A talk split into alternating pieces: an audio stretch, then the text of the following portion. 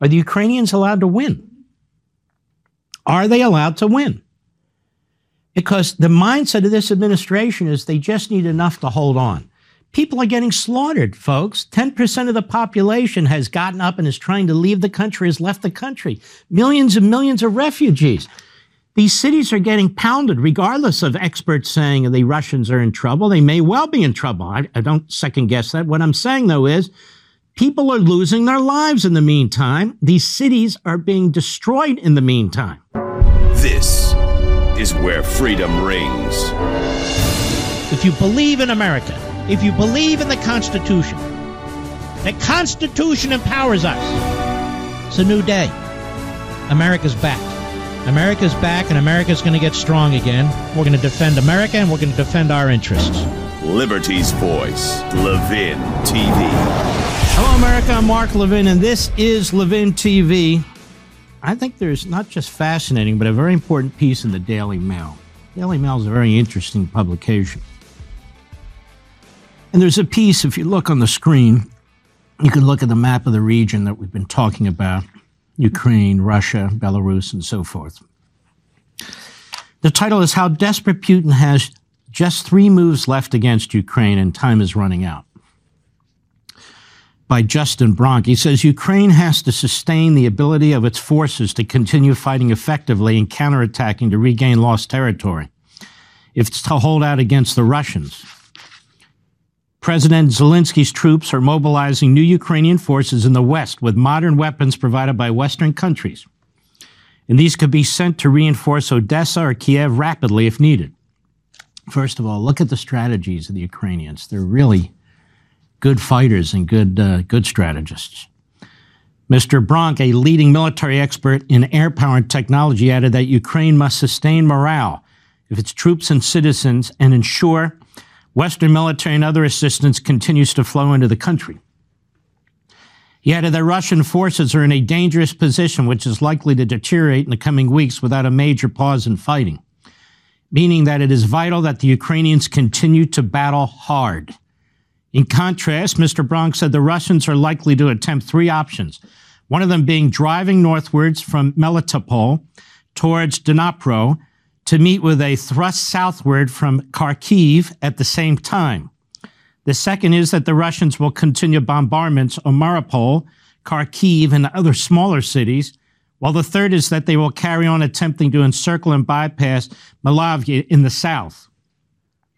He also said parts of Ukraine are now beyond Russia's capacity to influence or regain forever, adding Putin now needs his forces to achieve something he can sell to his own people as a victory with these huge costs. Russia invaded Ukraine on February 24th with a clear intent to decapitate the Ukrainian state at both the national and local level, capture key cities and infrastructure, and presumably put a compliant pro Russian client government in place to facilitate Ukraine's de facto absorption into a greater Russia alongside Belarus. The strength and responsiveness of Ukrainian defenders, coupled with extremely poor planning by the Russians, Morale and coordination among Russian forces ensured that Russia's initial plan failed. That failure has so far cost the Russian army 5,000 to 8,000 troops killed in action. It's not clear it's that many, but it could be. With probably three to four times that many wounded, captured, or missing, along with at least 1,350 vehicles, heavy weapons, and aircraft destroyed or captured. They are losing a lot of tanks. There is significantly less clarity on Ukrainian military losses, but they are also likely to be in the low thousands due to the heavy Russian use of artillery and other heavy firepower on all their axes of advance. Nevertheless, after three weeks of fighting, the initial Russian aims of overthrowing the Ukrainian government in Kiev and setting up a client state in its place are no longer achievable. This is according to this expert. The Russian army has struggled to make progress in the muddy terrain in the north and northeast of Ukraine since the invasion began. It has so far failed to completely encircle and cut off either Kiev or Kharkiv.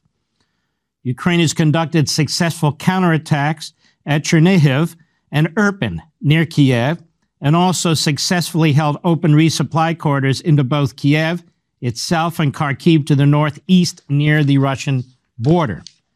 It is increasingly clear that the Russian army may struggle to assemble sufficient combat power to actually take Kharkiv, let alone Kiev. Although you keep pounding a city with artillery, you can destroy the city, whether you take it or not, and that's the problem. In addition to the losses already suffered, its resupply convoys are under constant attack by Ukrainian light infantry. Kharkiv, Sumy, and, and Chernihiv are under heavy bombardment, but the limited Russian efforts to actually storm besieged cities and towns in the north have been costly and largely unsuccessful. Part of the reason for this is that the Russian Air Force has failed to gain air superiority over most of Ukraine, despite having hundreds of modern fast jets and helicopter gunships. Limited flying hours for pilots to hone their skills in complex mission sets limited stockpiles of modern precision guided weapons, and good Ukrainian defensive tactics have prevented the Russian Air Force from destroying most of Ukraine's mobile surface to air missiles, SAM missile systems. Consequently, its aircraft are having to operate largely at low altitudes where SAM systems are less effective, dropping unguided bombs and rockets with limited accuracy. At these low altitudes, they are taking consistent losses to shoulder fired anti aircraft Stinger and Igla missiles by day, which in turn is making them operate at night where they struggle to identify battlefield targets. Things have gone better for Russian forces in the south of Ukraine, where the terrain is more open and the ground firmer, allowing Russian forces to maneuver more efficiently off road. You know, a lot of these forces are there as a result of the Russian Navy, which has 14 or 15 large um, military ships there. And one of the things the government in Ukraine had asked for in December, the Biden administration, were these Harpoon missiles. Harpoon missiles. It's called Harpoon for a reason. These are missiles that are used to attack and sink naval vessels. Uh, they were denied those missiles. And so you can see the lives that would have been saved and the tactics that would have been destroyed had the Biden administration done what it should have done. The bulk of the Ukraine regular army was deployed along the Donbas line of contact in the east of the country at the start of the invasion. That's because that's where the Russian had militia uh, that were trying to take over uh, parts of uh, Ukraine, including those two provinces that uh, Putin declared independent. These units have been largely unable to break contact to reinforce other areas due to heavy attacks by separatists and Russian forces from the east.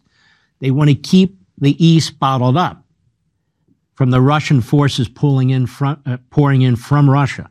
So they can't really take those forces out. Those, those have been about 60% of the Ukrainian army is there. With most other units stationed in the north and northeast to defend against attacks on Kiev and Kharkiv, the south of Ukraine was always lightly defended. As a result, Russian forces captured the cities of Kherson and Melitopol in the first few days of the invasion and also rapidly encircled the key port city of Mariupol, which is getting pounded and pounded and pounded. But despite its advantages in the south, the Russian army has so far failed to capture Mariupol. After weeks of intense bombardments of the city, it has also failed to capture the smaller city of Mykolaiv to the northeast of Kherson. Russia has suffered crippling financial damage from unprecedented sanctions imposed by NATO the EU, and many other nations, including Switzerland and Israel. It has burned carefully cultivated influence networks, destroyed its re- remaining soft power and global reputation. Russia is now largely cut off from global air travel and even many large shipping networks. Meanwhile, its army is taking losses in Ukraine, which are fundamentally unsustainable if they continue over more than a month or two. In return, it has captured limited amounts of territory in the north, east, and south Ukraine, but it's only taken one major city, Kherson, and a few smaller ones, such as Melitopol. The other cities it has encircled, such as Mariupol, Kharkiv, and Sumy, have already badly damaged or destroyed by weeks of bombardments and fighting. Even if Russian troops eventually succeed in forcing them to surrender, they will be left attempting to control a partially armed population which is now united as never before by an intense hatred of Russia. Now, this is one expert's opinion, but it's certainly worth hearing. Meanwhile, the rest of Ukraine is now beyond Russia's capacity to influence or regain forever. Putin now needs his forces to achieve something he can sell to his people as victory, uh, worth these uh, high costs. And this is becoming an issue back home in Mother Russia. In this context, Russian forces are likely to attempt three things. First, they will attempt to weaken Ukraine's ability to continue the fighting at its current intensity by driving northwards from Melitopol towards Dnipro to meet with a simultaneous thrust southward from Kharkiv. If this is successful, then the bulk of Ukraine's regular army units in Donbass will be cut off and isolated from the rest of the country. Second, the Russians will continue the brutal and indiscriminate bombardments of Mariupol, Kharkiv, and other smaller cities. The suffering of the remaining inhabitants and defenders being used to pressure the Ukrainian government to agree to a ceasefire on terms which would allow Russian forces to pause, consolidate their gains, rotate those units, which have been mostly badly mauled. Third, Russian forces will continue attempting to encircle and bypass Mykolaiv in the south so that they can threaten a drive towards Ukraine's remaining southwestern port city of Odessa. A Russian Navy task force that has been waiting off Odessa for weeks is conducting shelling of the city in recent days and might attempt an amphibious assault if friendly ground forces can get close enough. Meanwhile, the attempts to encircle Kiev will continue, and the city is likely to come under increased bombardment, but is highly unlikely to fall to direct assault. For the Ukrainian government, the focus will be on sustaining the ability of its forces to continue fighting effectively and counterattacking to regain lost territory where possible. In the west of Ukraine, new forces are being rapidly mobilized, trained, and equipped with modern weapons provided by Western countries. These will need time to reach a high level of combat effectiveness, but could be sent to reinforce Odessa or Kiev fairly rapidly if needed. Now, let me just take a short break. I'm almost complete, I've completed this article. I can almost guarantee you that the Ukrainian military is getting strategic advice from the United States and other Western countries on how to fight this war. Remember, our satellites are watching this, um, and our intelligence is examining this. And I suspect the Ukrainians are getting all kinds of top notch, top level advice on how to use strategic maneuvers and, and, tactical attacks against the Russians. That's my guess. And I'm probably right. In the meantime, the government must sustain the morale of its troops and citizens and make sure Western military and other assistance continues to flow into the country. Russian forces are in a dangerous position, and one that is only likely to deteriorate over the coming weeks without a major pause in the fighting. However, the risk is that continuing Ukrainian civilian casualties or any major military setbacks in the east or south might force the government in Kiev to accept ceasefire terms that would give Russian forces that pause without forcing them to retreat from the territory they have stolen. And Zelensky and his government need to be mindful of this. This could be a head fake, it could be a rope a dope by Putin. And that would be my fear. By contrast, if Ukraine can continue to fight in the coming weeks, the Russian military and political position will look increasingly disastrous. Are the Ukrainians allowed to win? I asked this the other day. I've asked it on radio. Are they allowed to win? because the Biden administration, I don't think think so. They think that would be an escalating factor. This is why you give them the MiGs. This is why you give them the tools so they have all kinds of flexible options. Uh, and obviously, unlike uh, Stinger missiles and javelins and these other systems, even the Harpoon system, all of which are man operated on the ground, infantry operated on the ground, and are deadly if you need to get from the western part of Ukraine to the eastern part of Ukraine or the northern part of Ukraine to the southern part of Ukraine, and you need to get there fast, and you need to get there with some weaponry, that's when you use fighter jets. People said, why aren't they taking out the 40 mile long um, convoy of Russian tanks and armored personnel carriers and so forth? They needed more jets. If they had more jets, a lot of those uh, heavy weapons wouldn't be in use today. And what's the easiest way to take out an artillery battery that is surrounding cities or at least three sides of Kiev? Jets, jet bombers, missiles from jets. That's the easiest way to end this, uh, or end those uh, particularly bat- batteries. So our Pentagon is lying when they say they don't think it'll make a difference. The Ukrainians do. Uh, and it's really sort of a bizarre argument. On the one hand, you have them saying if we give them the MiGs, it will escalate matters. And they've already threatened to use nukes, right, Mr. Producer? On the other hand, they're saying the MiGs can't help them. Huh? So the MiGs are inconsequential. And so Putin would threaten to actually use nuclear weapons for inconsequential jets. On the other hand, we know the MiGs are not inconsequential. And so this is a lie to try and back up Biden's position. The movement towards giving them the MiGs that they wanted and needed was afoot. The Poles came out and offered it to them. Well, Mark, it would go through our base in Germany. So what? Where the hell do you think these other weapons are coming from? They're actually manufactured in the United States, right? Right. So you can't allow Putin to dictate the terms of the battlefield. And that's what happens when your whole focus is on escalation and not deterrence, as I keep talking about. Now, one of the things that I'm gratified about, not because of an ego, but because it's important, I'm spending time on this program and I'm spending time on my Fox show and on radio. But this is the best format for it. I'm spending time to push back against the Putin wing of the Republican Party and the Democrat Party and these analysts who are throwing all kinds of flack up there to try and, and convince you and I don't know whom else uh, that we shouldn't supply Ukraine with everything they need. I'll say it again. No, I don't believe you send troops into that situation. That would be suicidal. Nor do I believe that we operate some kind of a no fly zone. That would be absurd. But not to give them MiGs? That is absurd. Not to give them whatever they need? That's absurd. Because I asked the question earlier. I've asked it here before, I've asked it on radio, and I've asked it on Fox. Are the Ukrainians allowed to win? Are they allowed to win?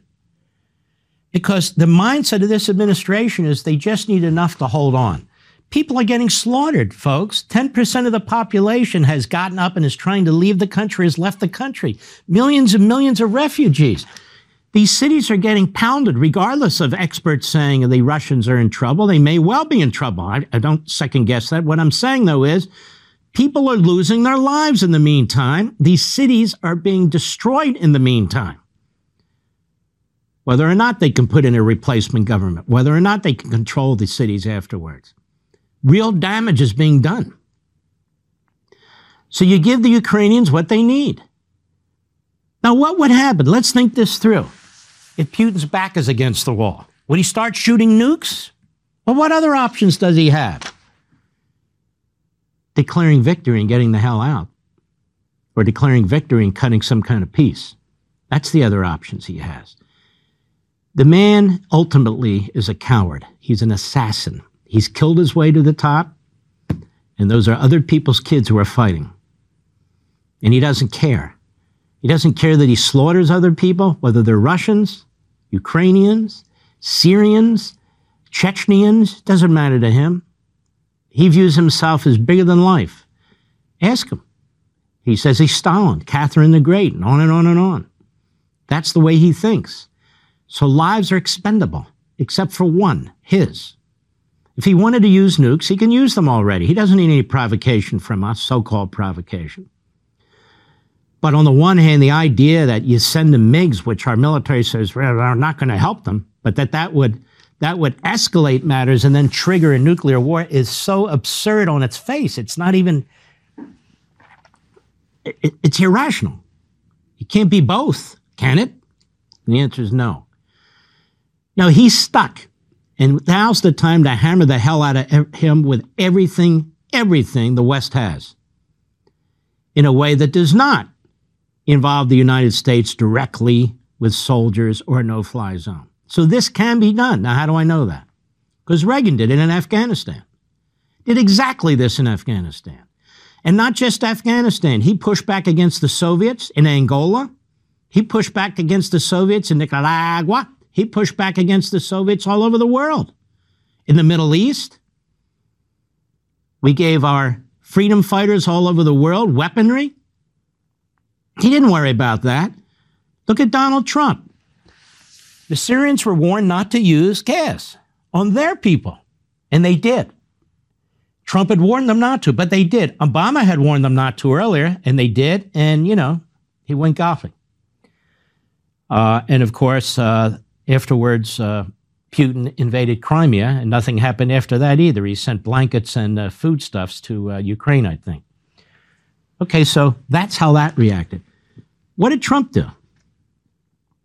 He fired missiles from our ships that hit the Syrian base. Who was controlling and running that Syrian base? The Russians. That act, triggered by Trump as a result of what the Syrians had done, killed up to 300 Russians on that base. Was that escalatory? No.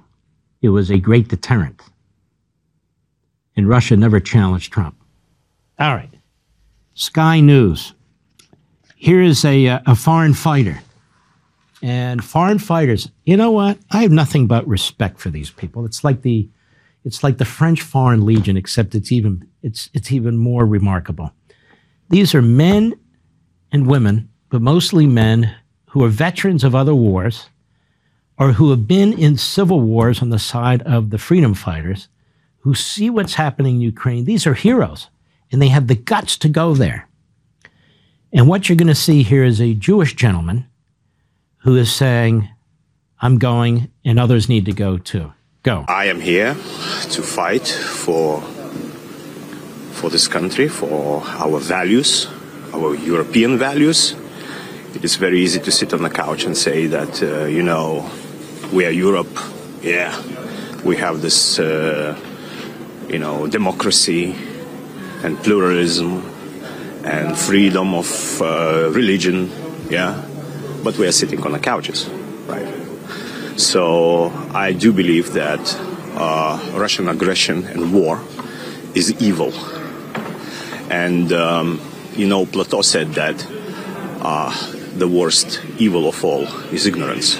Only eight years ago, six million Jews were butchered. You know why? Not because of someone came to kill them, you know, oh, Hitler was a bad boy and he killed everyone. No. This is we, indifferent people, ignorant people, staring from our windows. We said back then that, oh, those Jews, are ki- uh, they are killing those Jews. It's the same story. Come from your couches, get up your bottom, do something about it. If you have a combat experience, combat, not military, combat experience, go and fight. If you don't, there are millions ways, million ways to help Ukraine. Just don't be ignorant. That that that that was killing those people here. So there he is. He's in Ukraine, a combat veteran. And he's not alone. There are thousands. I mean, these are brave men and women, and I, I cannot thank them enough for what they're doing all over the world. Uh, most of the Russians who are fighting, it turns out, are conscripts, uh, as you might expect. We have a CNN producer who describes uh, the interaction, interaction with the Russian prisoners of war. I thought this was interesting as well. Now, it doesn't mean they all respond, all these POWs respond this way, but here are some anyway. Go. Russian soldiers crying as they recount phone calls with their families, describing Putin's invasion and the shelling of cities as, quote, crimes committed against the Ukrainian people, suggesting they were deceived about Russia's military operation, and saying Putin is trying to deceive the world with his purported reason for invading. All of it coming from three Russian prisoners of war who spoke to our Sebastian Shukla in a remarkable 30 minute conversation. One of them indicating that Russian troops are widely opposed to the war telling Seb, quote, I know in my unit, they are totally against it. Sebastian Shukla is out front and he has been covering the war in Ukraine since the lead up to the invasion. And of course, for so many years, I know you have spent an incredible amount of time uh, in, in the country, in the Donbass. Uh, so, Seb, you had this remarkable opportunity now to meet with, to speak with these captured soldiers up close. They were upset by the civilian casualties. One soldier telling you, and I, I just want to read this quote of what they said to you it was a horrifying fact, not just because it is a crime, it's vandalism. You cannot forgive such things. To bomb a maternity ward, The soldier, of course, Seb was referring to that Mariupol maternity ward bombing in which multiple people were killed, including a woman and her unborn child. Seb, tell me more about that conversation.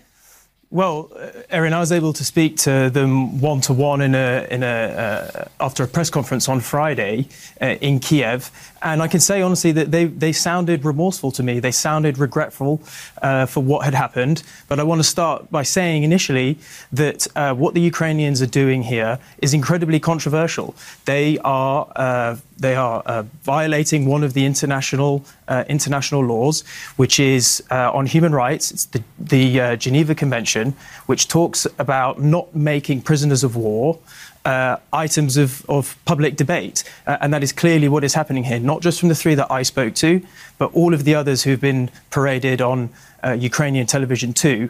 Uh, I want to read you some of the quotes that, that, that, that they told us. Uh, and it says, you know, we don't see any Nazis or fascists. I think it was invented as a pretext. It's something the world cannot understand. But Putin and his circle need this in order to achieve their own objectives. But now cities of peaceful civilians are being destroyed.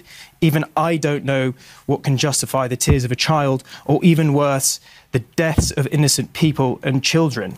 And, you know, I think it's abundantly clear just from that one quote that this is not a war that their hearts are invested in. And it seems in, in very, very clear that this is President Putin's war, not theirs.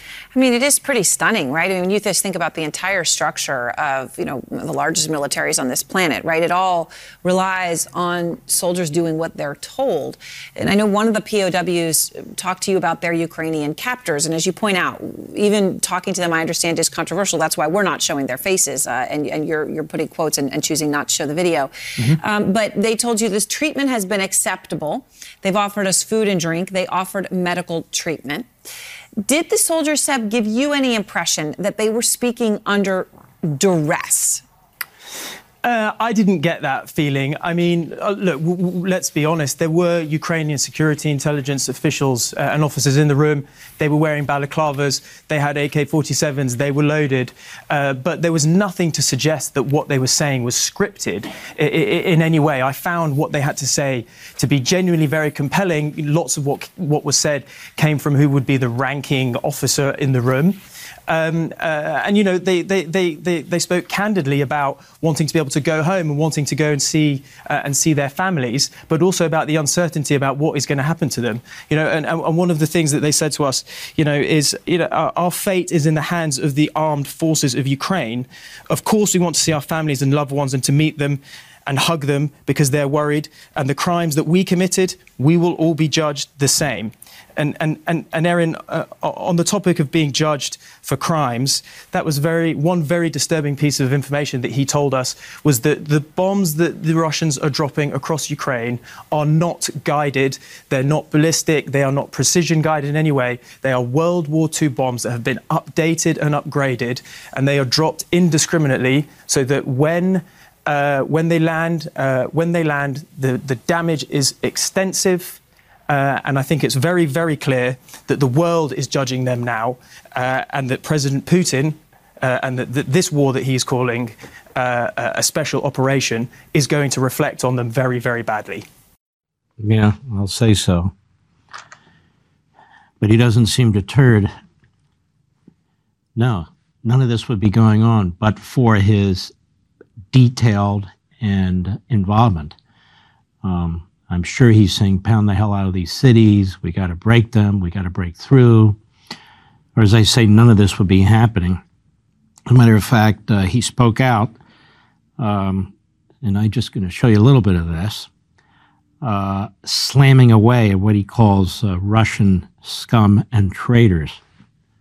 Go ahead. Во многих западных странах людей только за то, что они родом из России, подвергают настоящей травле сегодня. Отказывают в медицинской помощи, изгоняют детей из школ, лишают работы их родителей. No, there's, he's saying he's a liar, you know, and he, as he must be. He says Russians and other countries are being denied medical care, their kids aren't allowed to go to school, and on and on and on. This is simply not true. Certainly not in the West. Go ahead. Запрещают русскую музыку, культуру, литературу. Пытаясь отменить Россию, но любой народ, а тем более российский народ, всегда сможет от, отличить истинных патриотов от подонков и предателей и просто выплюнет их, как случайно залетевшую в рот мушку, выплюнет на панель. Убежден, такое естественное и необходимое самоочищение общества только укрепит нашу страну. So, cleansing society of the scum will uh, strengthen society, you see. He looks and talks like a uh, Hitlerian figure, in my view. Putin does, that is. Very much so. Um, Andrea Mitchell hopes the war in Ukraine, at least, is helping the Democrats. Uh, she's a disgrace. She should have been fired as a journalist a long time ago. I wouldn't even hire her to work the fryer at a McDonald's. Not that there's anything wrong with that. I just think she'd screw it up. Let's take a listen. This is MSLSD with Andrea Mitchell Reports, which has no ratings, and yet she makes millions. Go. And I want to quickly ask both of you about the midterms because we have seen the president's uh, declining poll ratings stabilize and even edge up with the way he's responded on Ukraine. But he still has inflation. The Fed, you know, is going to raise rates today, uh, and you know he's got other problems as well. Phil, do you want to take it first? Do you think that this at least is helping the Democrats and helping the White House as they head into the into the? It's helping the Democrats, helping the White House. She ever talked that way about the Trump administration?